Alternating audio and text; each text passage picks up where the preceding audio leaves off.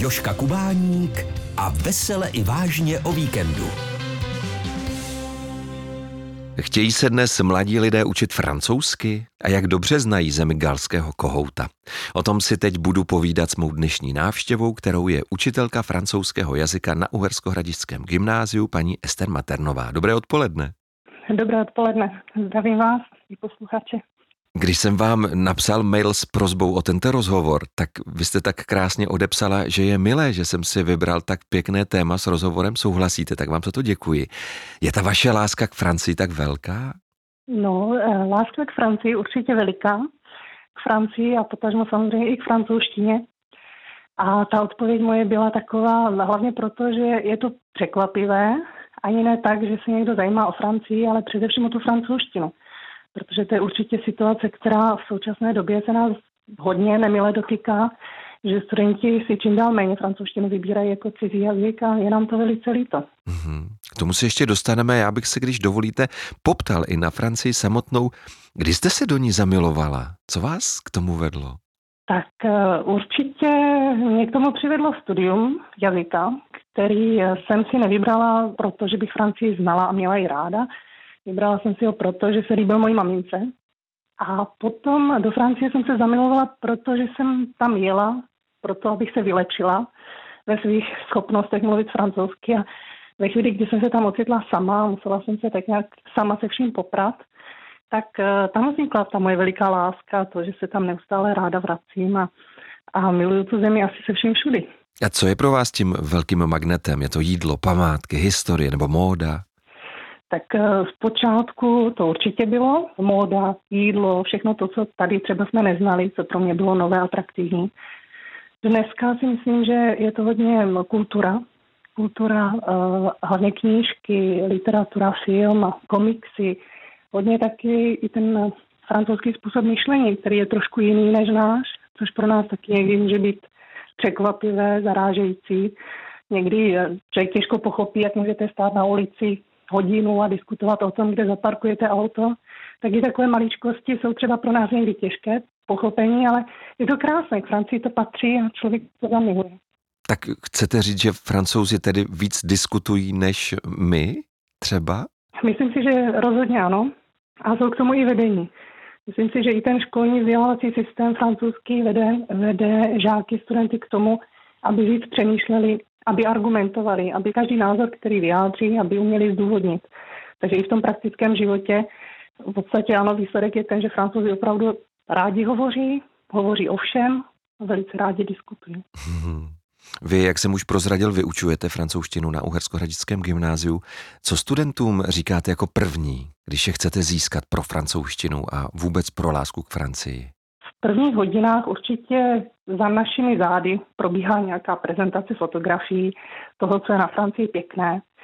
Víceméně většina studentů si tu francouzštinu vybírá, protože buď se jim líbí ten jazyk, protože poslouchají třeba nějaké francouzské zpěváky, anebo i proto, že znají nějaké památky, znají Paříž, rádi by se tam podívali. Takže určitě ta vizuální stránka je ta první věc, na kterou se snažíme upoutat. No a ve druhé části určitě se snažím já osobně ukázat, že ne všechno v té francouzštině je těžké, že je to třeba jenom trošku jiné, takže určitě začínáme i takovými slovíčky, které v češtině známe, akorát je třeba vyslovujeme jinak, než se vyslovují ve francouzštině, aby ten přechod do toho nového úplně cizího jazyka byl takový příjemnější a něčem, co studenti trošku znají. Hmm. A říkáte jim i to, proč se Francii říká země galského kohouta? No, v první hodině já osobně ne.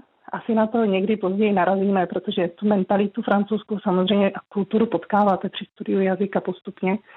Takže různé takové, ať už uh, skutečné informace nebo i takové kliše o Francii a o francouzích, tak ty určitě potkáváme během celého studia. Prozradíte to nám, proč se Francii tak říká? Já upřímně ani nevím ten původní význam.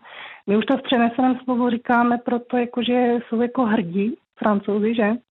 Ale vím, že je tam ještě nějaký další význam, který teda už si teď nevybavuji. Vím, že to vzniklo z něčeho jiného, ale nevím. Profesorka Uherskohradického gymnázia Ester Maternová, to je má dnešní návštěva, se kterou si povídáme o Francii a o francouzštině.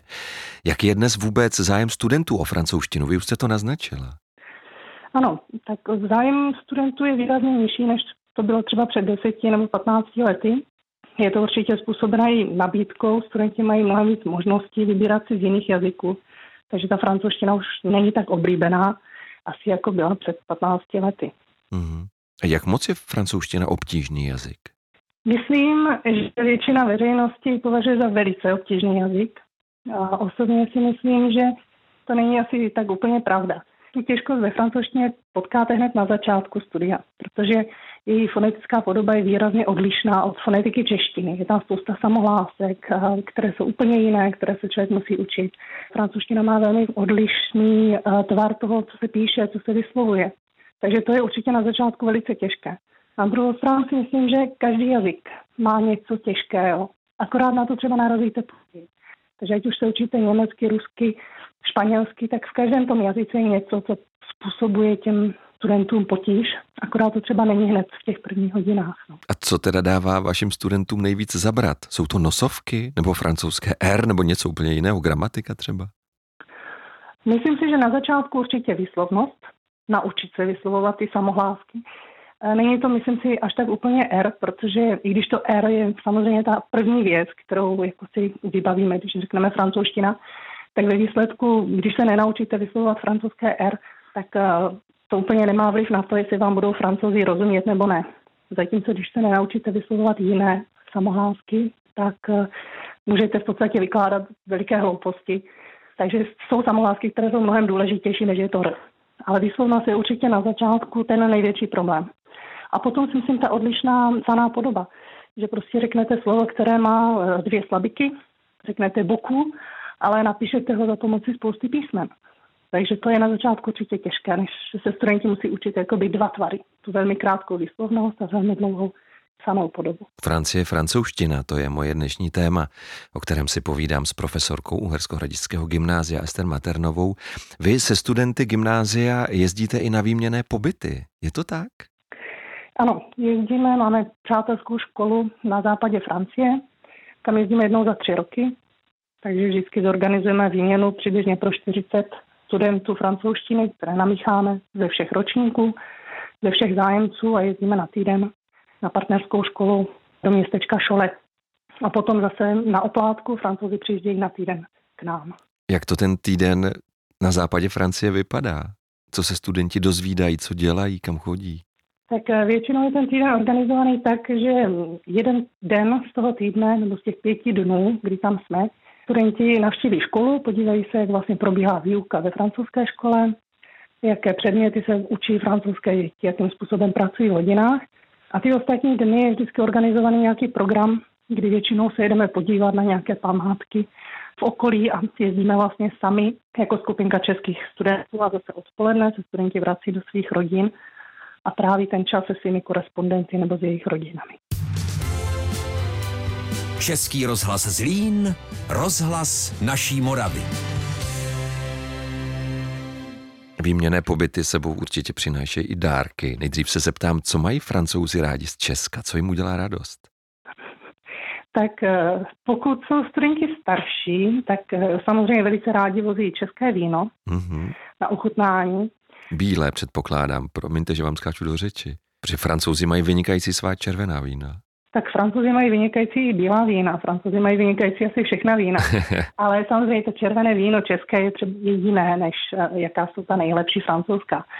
Ale na druhou stranu myslím si, že i naše jako česká vína už dosahují docela věhlasu a i úspěchu na různých výstavách, i třeba konkrétně ve Francii, takže to určitě není špatný dárek, to francouze vždycky potěší. A je tam ještě něco kromě alkoholu, kromě vína? No, studenti občas mají tendenci uh, vozit ochutnat tady zdejší typický produkt ze Slovánska, to slivovici, což nikdy nedoporučujeme a není to úplně vhodný dárek. Francouzi si na to příliš nepotrpí, nepijou takový silný alkohol a už rozhodně ne alkohol z domácí výroby, takže to úplně není nejlepší nápad. A proč k tomu mají takový odpor, když je to taková dobrota? je to dobrota? Mně to přijde občas, když mám angínu, velká dobrota s medem a s čajem? Nevím, nevím, odkud se bere tahle nedůvěra, nevím, nevím. Ale je to tak, no, tím se člověk příliš nezavděčí. Mm. A co naopak eh, přivážíte vy a hlavně vaši studenti z Francie? Myslím, že opět víno, určitě víno. Velice často rádi si studenti vozí síry, Někteří samozřejmě děvčata nakupují, dovezou si nějaký suvenýr, něco pěkného na sebe, něco, co je typicky taky francouzského. A jak Čechům chutná pastis, tedy anízová pálenka? Tak eh, nemůžu říct z pohledu našich studentů, protože pastis eh, asi vůbec by neměli během výměny alkohol koštovat. A navíc ani to není jako typické pití z toho regionu, do kterého jezdíme. Ale obecně, co vím, jako ze zkušenosti jiných Čechů, se kterými třeba jsme na to téma někdy mluvili, tak obecně nechutná Čechům příliš pastis. Je to taková zvláštní chuť, nejsme na to asi úplně zvyklí. Taková mídlová voda. Takže nám nechutná pastis, jim nechutná slivovice. Jedna jedna. Tak. Na mé rozhlasové pohovce dnes hostím středoškolskou profesorku francouzštiny Ester Maternovou. Já jsem byl několikrát ve Francii a vypozoroval jsem jednu věc. Jakmile francouzům ukážete snahu mluvit jejich rodným jazykem, byť by to měla být jediná věta, tak roztají a pak vám dovolí mluvit i dalšími světovými jazyky. Ale když tu snahu neprojevíte, tak vám s dorozuměním vůbec nepomůžou. Souhlasila byste s tím? Rozhodně ano. Rozhodně ano, možná to neplatí třeba někde v turistických oblastech, asi někde v restauraci, když komolenou francouzštinou se budete snažit domluvit, tak čišník, který má samozřejmě spoustu jiné práce, tak asi nebude mít čas tam s váma diskutovat. Ale co se týká jako konverzace s běžnými mluvčími, tak si myslím, že ano, že to velice pomáhá. Že francouzi jsou si způsobem vědomí toho, že francouzština není jako úplně jednoduchá a dokážou tímto způsobem ocenit, když se někdo snaží. A je pravda, že i z pohledu, že i v případě našich studentů, třeba při výměně, když máme možnost mluvit eh, s rodiči těch francouzských korespondentů, tak i když třeba naše studentky se cítí velmi nesví, protože mají pocit, že nemluví moc dobře francouzsky, protože se porovnávají samozřejmě se svými znalostmi a schopnostmi v angličtině, tak francouzi jsou naopak velmi milé překvapení a velice jako je chválí. A několikrát nám i rodiče řekli, že by si moc přáli, aby jejich děti mluvily anglicky tak dobře, jako naše děti mluví francouzsky. Což je obrovská poklona samozřejmě. Aha, aha. A jak se studenti ve Francii vlastně dorozumívají? Předpokládám, že tu francouzštinu úplně neovládají. Nebo nemusí ovládat na takové úrovni, aby se domluvili v běžném životě? Nebo se pletu a do Francie jezdí už studenti vyšších ročníků? Většinou jezdí studenti vyšších ročníků. Někdy zařadíme samozřejmě i studenty nižších, pokud potřebujeme doplnit a chybí nám třeba pár studentů. Na druhou stranu, no někdy i pokročilý student může mít eh, v tom každodenním domlouvání potíže s využitím francouzštiny nebo s porozuměním. Takže ta úroveň asi není úplně to, co vám zajistí, že budete rozumět. Můžete narazit na rodinu, kde někdo prostě mluví rychle, nepřizpůsobí se vám, nebudete rozumět. Naopak jsou rodiny, které přizpůsobí se, mluví pomalu, artikulují a studenti rozumí velmi dobře. Ale v té komunikaci samozřejmě, když to někde vázne, tak se studenti snaží domluvit anglicky, to je určitě jako možné a využívané, ale je pravda, že ne s každým francouzem se anglicky domluvíte.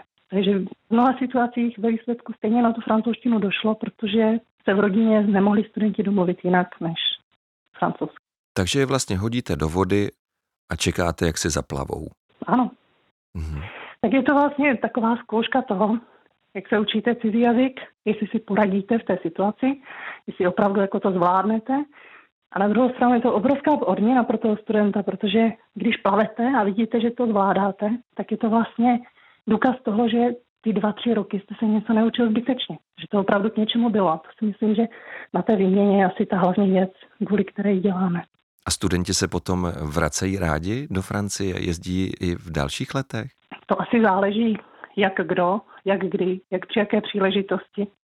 Neřekla bych, že jako je výměna zárukou, že jako student bude úplně nadšený, milovat Francii a bude se tam vždycky vracet. To asi být nemusí. Ne všechny zážitky jsou vždycky úplně nejlepší. Ale je pravda, že je to vždycky zkušenost a že někdy možná i nahlédnete na jiný systém, než na jaký jsme zvyklí u nás. A je pravda, že často se studenti vrací i s pocitem nebo s dojmem, kdy říkají, tady to máme ale dobré. To, co se mi líbí, že u nás je takhle a takhle. To bych nechtěl po francouzsku. Takže i takové potom jsou dojmy. Ne všechno, co ve Francii člověk potká třeba, tak bych chtěl potom v reálném ve svém životě mít. Hmm. Francie je mimochodem nejnavštěvovanější zemí světa. Před deseti lety ji navštívilo 83 milionů obyvatel, což je o 13 milionů více, než má sama obyvatel.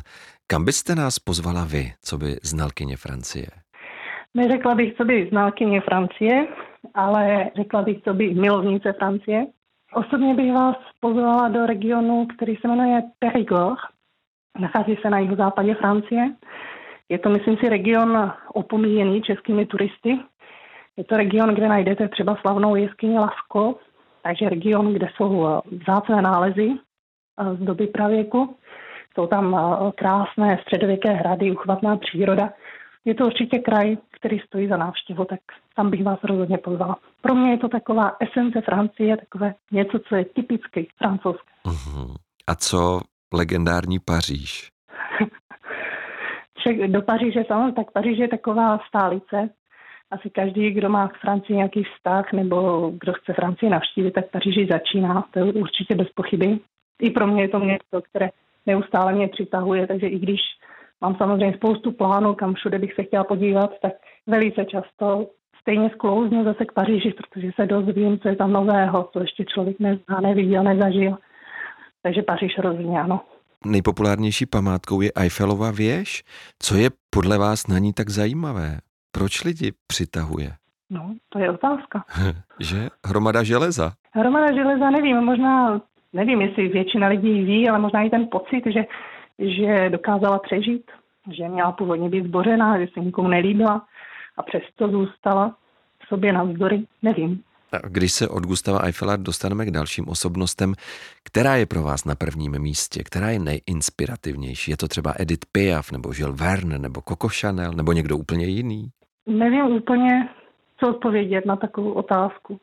Těch osobností, které jsou pro mě jako významné, je spousta. Asi bych nedokázala vybrat jednu.